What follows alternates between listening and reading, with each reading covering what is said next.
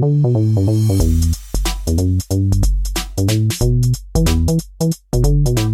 business is an asset that can support a thriving life. I believe this, and I'm committed to making this a reality for every entrepreneur and business owner who listens to this podcast. The Women Thriving in Business podcast was created with you in mind. Whether you are thinking about entrepreneurship or you're a business veteran, this podcast has inspiration, information, and advice you can use to thrive in business. Women Thriving in Business features candid, unscripted conversations with entrepreneurs, business experts, authors, and academics who will contribute to your business success. I seek out and talk with business leaders who have built, grown, and thrived in business. My name is Nikki Rogers, transformation coach, author, and the host of Women Thriving in Business podcast. I work with women entrepreneurs to develop the mindset, strategies, and connections necessary to thrive in business. Join me and your fellow thrivers each week on this journey of discovery and success.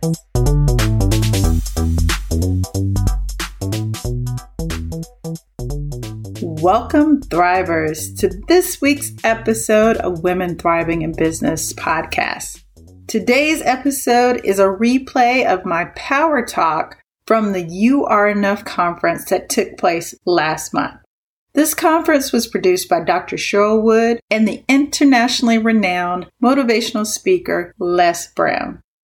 So I signed up for this conference back in February, and it also had a book project with it as well. And this was a full four months before the conference took place. And when I tell you that life took over between the time when I signed up to do this conference and when the conference actually happened, there was so much that took place, both in my life, professionally and personally. And so, from the rehearsals to the masterclass that we had with Mr. Les Brown himself, the months and the weeks before the conference just flew by. And I will tell you that my speech evolved as life was happening. My speech evolved and I got much needed clarity on what my story was and what my message was. And the result of that is what I am sharing with you all today. So you are enough to activate your inner CEO. And that's the topic of my talk that I'm going to share with you today. My hope is that this power talk provides a catalyst for you to take the first step toward your unique purpose. Listen in, let's go. January 1, 2017 should have been a day of joy and celebration. But instead of celebrating with family and friends, I was sitting with my brother in a funeral home, making final arrangements for my mother who had passed away just a few days before. This was a sudden and unexpected death. And my mother died just two weeks after her 67th birthday and three days after Christmas, which was her absolute favorite holiday. So on that New Year's Day, instead of mixing up the potato salad or frying up the turkey necks for my greens or smelling the heavenly aroma of my mother's world famous red velvet pound cake, no, I was picking out a casket and discussing a burial outfit. And that's how I started off 2017. Now, later on that day, I was back at my mother's house. I was looking through some of her paperwork. I was just trying to keep busy as friends and family flowed in and out the house to pay their respects. And I found something that stopped me dead in my tracks. I found a business plan for a shoe store that my mother had been working on. Now, anyone who knew my mother knew that she loved shoes. She had every type of shoe possible. She always said an outfit started with the shoes. If I ever sent her a picture of something that I was going to wear, she would always ask, What shoes are you going to wear with that? And she had always talked about opening a shoe store. And now, just two years after retiring from a 30 year career, she was finally taking the steps to make it happen. My mother thought she had plenty of time. And until that very moment, I thought I did too. Now, how many of you all know that you are being called to do something greater in your life and you're just waiting for the perfect time? If that's you, raise your hand, say, just say, yes, that's me in the chat.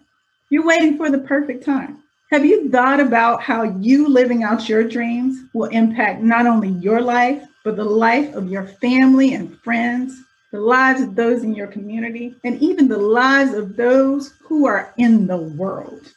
Well, I'm here to tell you that life is just too short not to do what you mm-hmm. love. This is the perfect time for you to get started on your dream. See, I was just like you. A few months before my mother's death, I was starting to feel stuck in my job. I knew I was being called to do something greater, but I just didn't know what it was. And as a matter of fact, I was planning to take time off that spring and just spend time with my mother and just relax, restore, and figure out what I was going to do next. But I didn't get that chance. And as I sat there looking at this business plan, I remembered the business plans that I had created before, both in college and in grad school, and that I had put to the side. And I resolved right then that I didn't want my son to find one of my business plans and wonder what might have been. I realized right then that I needed to take control of my life, my wealth, and my legacy. And in order to do that, I had to activate my inner CEO. So I want to share with you three things that I did that worked for me. Now, the first thing I had to do was start trusting myself. And I had to start moving with confidence. Now, confidence is about trusting yourself, it's trusting that you know what you know, and it's believing that you're going to be successful. So I had to start operating in that manner. My husband and I were talking about me leaving my job, and he said, rightfully so, are we going to have to like cut out some spending, tighten our belts? I confidently said to him, we will absolutely be able to maintain our current lifestyle. Well, I had absolutely no idea how much revenue I was going to be generating over the next year, but I had a plan and I had a dream, a goal that I was going to replace my six figure income. And that's what I did. By the end of the 12 months of being in business, I had generated six figures. I was working only part time in doing that. And the year I quit my job, I actually took five trips because that's what I planned to do. And I had confidence that I was going to be able to do it. The second thing I did was I had to get curious. To be honest, I was conditioned to be an employee. I had my first job when I was 16, and I had interned every summer during college and grad school. And I really bought into that notion of get a degree and get a good job. I had done that multiple times. So I had to get curious about what being an entrepreneur looked like. I asked questions. I followed those who were doing what I wanted to do and being successful at it. I read books, I read podcasts. I've got a coach to help me shift my mindset from that of an employee to that of an entrepreneur and now a CEO. And the third thing I had to do was get into courageous action. And the first thing I had to do that took the most courage was to finally resign from my job. Now, I had a panic attack about a week before I actually resigned because I thought, what am I doing? I'm going to bankrupt my family. All these thoughts just went through my head. But I took action. And literally one year to the day of my mother's homegoing service, I turned in my resignation. Was the scariest thing I had ever done. That was that morning. That very afternoon, y'all, less than four hours later, I got a call from a former coworker offering me a contract to come do work for his organization. So I went from resigning a job in the morning to having a contract that afternoon. So what I know is when you take that first courageous step, the universe will rise up to support you. So now thinking about the actions that I had to take, I realized that finding my mother's business plan was actually a gift. It was what catalyzed me in order to take action on living out my dreams. So I know some of you all may be saying, Nikki, I'm not ready to take a leap. I'm not ready to quit my job. I'm not ready to start a business. Hey, I'm not even ready to take that dream trip that I've been talking about for the last five years. And that's okay. I just say to you, don't wait for the death of a loved one, the loss of a job, a health scare, or even a global pandemic for you to start to take steps toward your dreams. For those of you who are ready to take that next step and take control of your life, your wealth, and your legacy, I invite you to download my free activation guide at bit.ly forward slash Activate CEO, all lowercase. My name is Nikki Rogers. I help women create thriving businesses. And I want you to remember that life is too short not to do what you love and that you are enough to thrive. Thank you. Wow, Nikki. Yeah. Did that touch you in your heart space? Hearing that story. And for me, it resonates probably even deeper because I lost my father. I lost him on Thanksgiving Day of 2009. That was the first phone call I got that morning. He was only 59 years old. He passed away from a massive heart attack in his sleep. So that resonates with me, losing a parent. And then, of course, more recently with the death of my 20 year old nephew, my twin sister's son. So when you shared that story about the fact that you should have been happy and cooking up collard greens and cutting up onions and doing things that most of us look forward to, but instead now you had to sit in a funeral home and plan the funeral for your mother, that hits home. It is such a pivotal reminder that we've got to take action now. In fact, that was one of Nikki's three points. It was confidence, it was getting curious, and it was having courageous action. And I love that her mom had at least started mapping out that journey of opening that store. Unfortunately, she didn't get to see the realization of that. But then, like Nikki says, oftentimes that becomes a catalyst for us taking action. When we lose someone that we love, but the point is, we don't want you to wait until then. We don't want you to wait until something tragic happens, like losing a 20 year old child or losing your parent or whatever it might have. We don't want you to wait until then. It has to be a sense of urgency about it now, even without something traumatic happening. Why? Because it is connected to your legacy. The reality is that all of us will leave this place one day. It doesn't matter if you're gone when you're 20, which is very unfortunate, or if you're 67 or 59 or if you're 107. The point is, every one of us is going to have the dash in between our birth date and our transition date. And that dash will stand for something. It will represent a legacy. It will represent how we used our lives while we were here. Was it only about ourselves or was it bigger than us? Did we just play around and, you know, oh, I'll get around to it. I'm thinking about doing that thing. I'm thinking about writing the book. I'm thinking about being a speaker. I'm thinking about whatever that thing is that is a big heart desire for you. It is time to stop thinking about it and execute.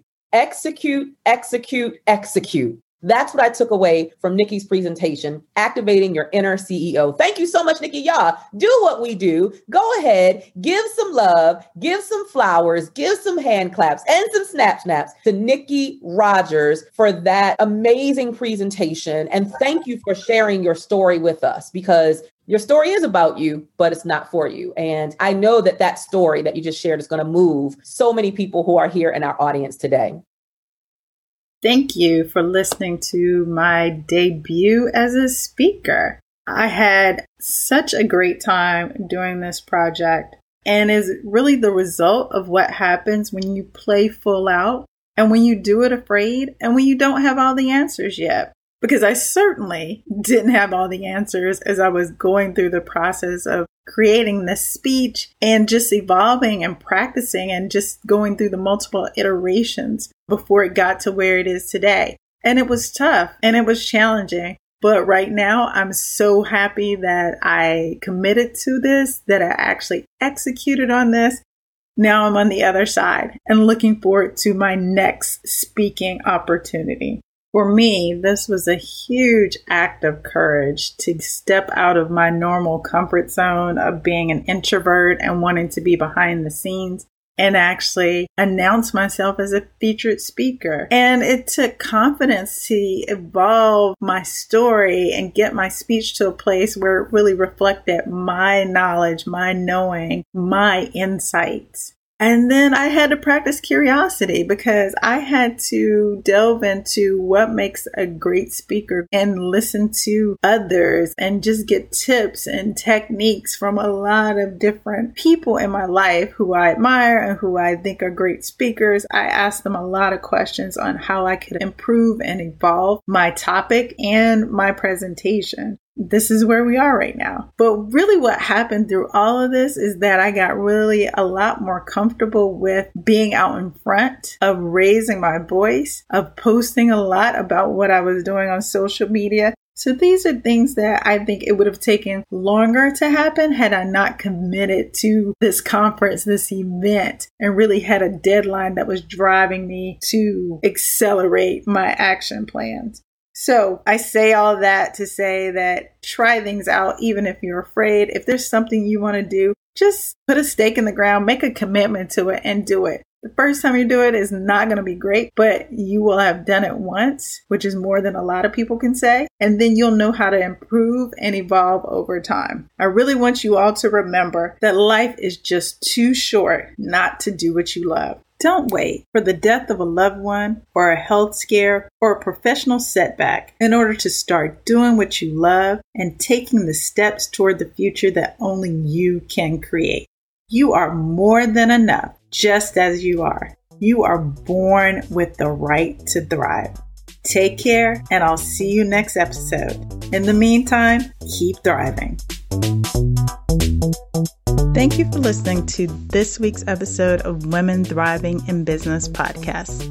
If you like this episode, share it with a friend. You can also join us on social media to share your feedback and comments. We'd love to hear from you. Be sure to like, review, and subscribe on iTunes so you never miss an episode. Until next week, keep thriving.